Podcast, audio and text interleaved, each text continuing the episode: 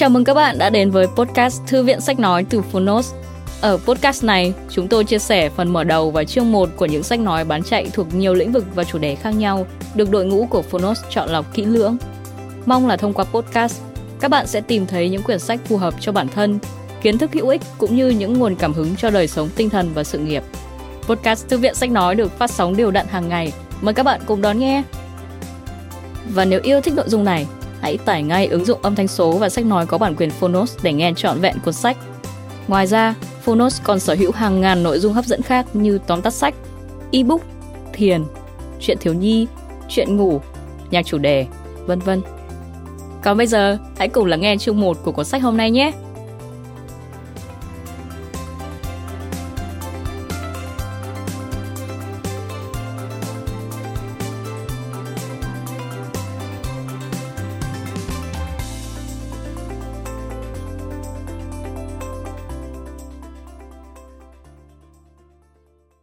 Bạn đang nghe từ Phonos.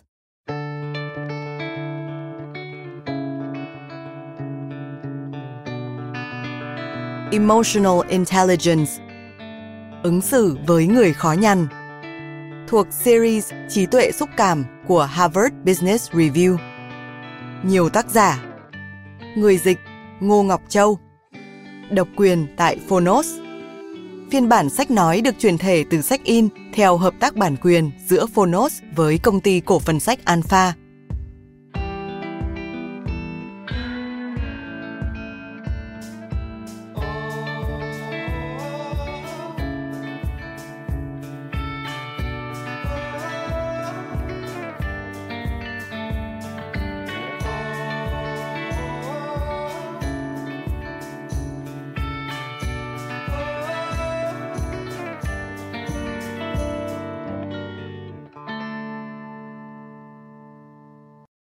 Chương 1.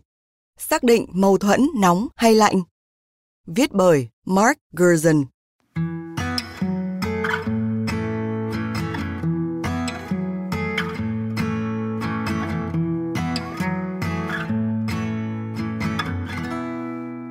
Trên cương vị quản lý, bạn sẽ không ít lần phải đối mặt với mâu thuẫn. Đó là điều không thể tránh khỏi.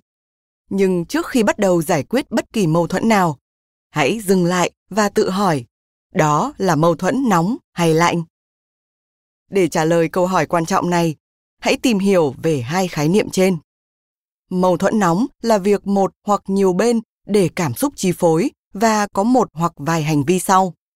Nói to hoặc hét lên, hành động hung hăng, kích động hoặc mang tính đe dọa, sử dụng ngôn từ gây hấn, có vẻ mất kiểm soát và có nguy cơ bùng nổ.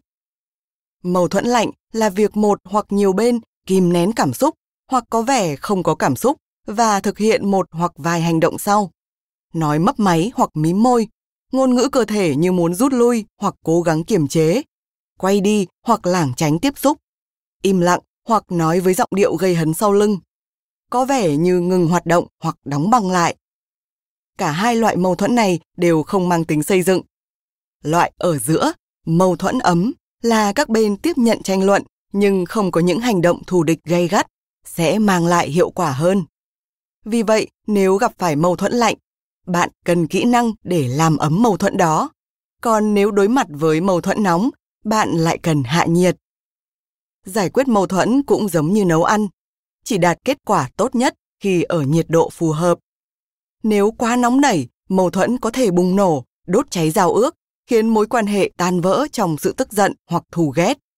Nếu quá lạnh nhạt, giao ước có thể bị đóng băng, không tiến triển tiếp được hoặc mối quan hệ trở nên lạnh nhạt khi cảm xúc không được bộc lộ và những mối bận tâm không được giải bày. Là một nhà lãnh đạo, bạn cần đặt ra vùng nhiệt độ phù hợp cho mâu thuẫn để đạt được kết quả hữu ích và hiệu quả. Với 20 năm kinh nghiệm chuyên giải quyết mâu thuẫn, tôi đã làm việc trong cả môi trường nóng và lạnh. Với các công ty, tổ chức giáo dục và tổ chức tôn giáo, nhìn chung mâu thuẫn thuộc nhóm lạnh. Nhưng khi làm việc với các chính trị gia ở cả Mỹ và các khu vực xung đột trên khắp thế giới, với tư cách là người hòa giải của Liên Hợp Quốc, tôi thường giải quyết mâu thuẫn nóng. Và tôi học được ngay từ đầu rằng phân biệt nóng, lạnh là bước quan trọng đầu tiên để hòa giải mâu thuẫn trong bất kỳ tổ chức nào. sau khi xác định được nóng hay lạnh, bạn cần tìm hiểu một số động cơ đằng sau mỗi tình huống. Với mâu thuẫn nóng, bạn không nên để các bên xuất hiện tại cùng một chỗ mà không đặt ra quy định đủ cứng rắn để kiềm chế sự bộc phát của họ. Ví dụ, nếu xử lý mâu thuẫn giữa hai thành viên hội đồng quản trị đã công kích nhau bằng lời nói, hãy đặt ra các quy tắc cơ bản thật rõ ràng và khiến họ cam kết tuân thủ những quy tắc đó tại cuộc họp ban giám đốc trước khi bất kỳ ai bắt đầu mở lời. Hãy thử cách này.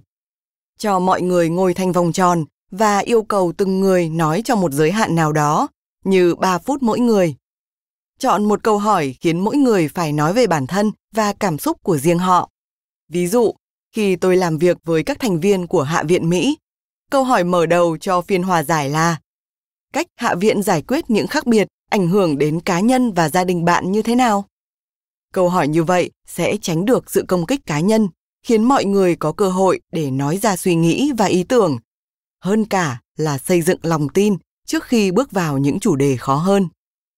Với mâu thuẫn lạnh, thường thì bạn có thể để các bên liên quan cùng tham dự vào buổi trao đổi mang tính xây dựng. Nếu cuộc đối thoại đó được tạo điều kiện thích hợp, nó sẽ hâm nóng mối quan hệ đủ để quá trình thay đổi diễn ra. Nhưng bạn vẫn cần cảnh giác và sẵn sàng chuẩn bị. Mâu thuẫn thường lạnh vì các bên kìm nén cảm xúc. Vì vậy, bạn cần biết cách hâm nóng mà không khiến nhiệt độ tăng vọt. Để làm điều này, hãy sử dụng tranh luận và đối thoại. Nếu nhóm đang lảng tránh giải quyết một vấn đề hóc búa, hãy dùng tranh luận để định hình sự khác biệt. Sau đó, thành lập hai đội hoặc nhiều hơn nếu cần và tổ chức một buổi tranh luận. Cách này sẽ làm rõ những điểm khác biệt và khiến cả nhóm nhận ra những vấn đề còn ẩn khuất. Với cả hai loại, dù là xung đột nóng hay lạnh, mục tiêu không phải là thỏa hiệp mà là giải quyết những khác biệt và đưa ra giải pháp mới. Giải quyết những khác biệt nghĩa là tạo ra mối quan hệ bền chặt và lòng tin sâu sắc hơn giữa các bên vốn đang bất đồng. Đưa ra giải pháp mới khác với thỏa hiệp là tìm ra biện pháp xử lý hoặc triển vọng mới. Giải quyết mâu thuẫn không phải là chuyện một sớm một chiều có thể học được, mà cần thời gian để rèn luyện và đánh giá.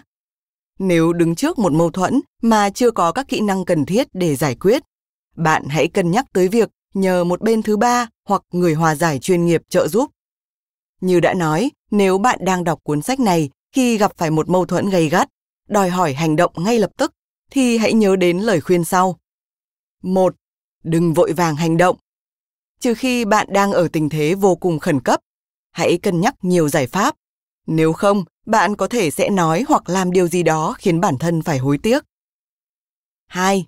Xác định mục tiêu và tập trung vào đó. Đừng phân tâm, hãy theo sát những gì quan trọng. 3. Tránh cãi vã.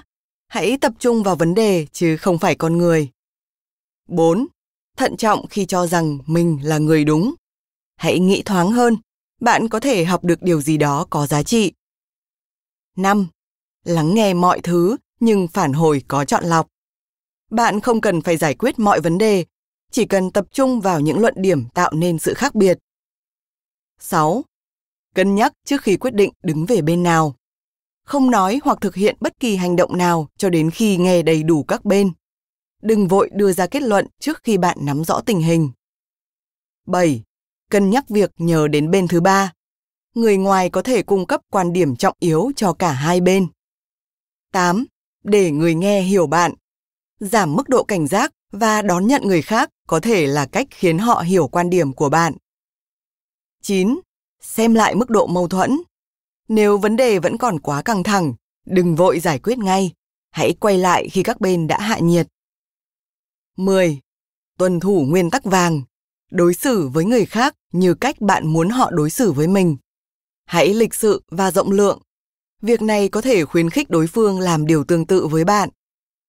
Hãy lưu ý rằng một trong những biện pháp chính để bộc lộ tố chất lãnh đạo là thể hiện khả năng định hướng mâu thuẫn. Thời điểm tốt nhất để học kỹ năng này là khi nhiệt độ không quá nóng cũng không quá lạnh. Bằng việc học cách kiểm soát nhiệt độ, bạn sẽ có cơ sở để đối phó theo cách sáng tạo với những mâu thuẫn chắc chắn sẽ còn xảy đến. Mời bạn xem thông tin tác giả được đính kèm trên ứng dụng. Cảm ơn các bạn vì đã lắng nghe podcast Thư viện Sách Nói. Podcast này được sản xuất bởi Phonos, ứng dụng âm thanh số và sách nói có bản quyền dành cho người Việt. Hẹn gặp lại các bạn ở những tập tiếp theo.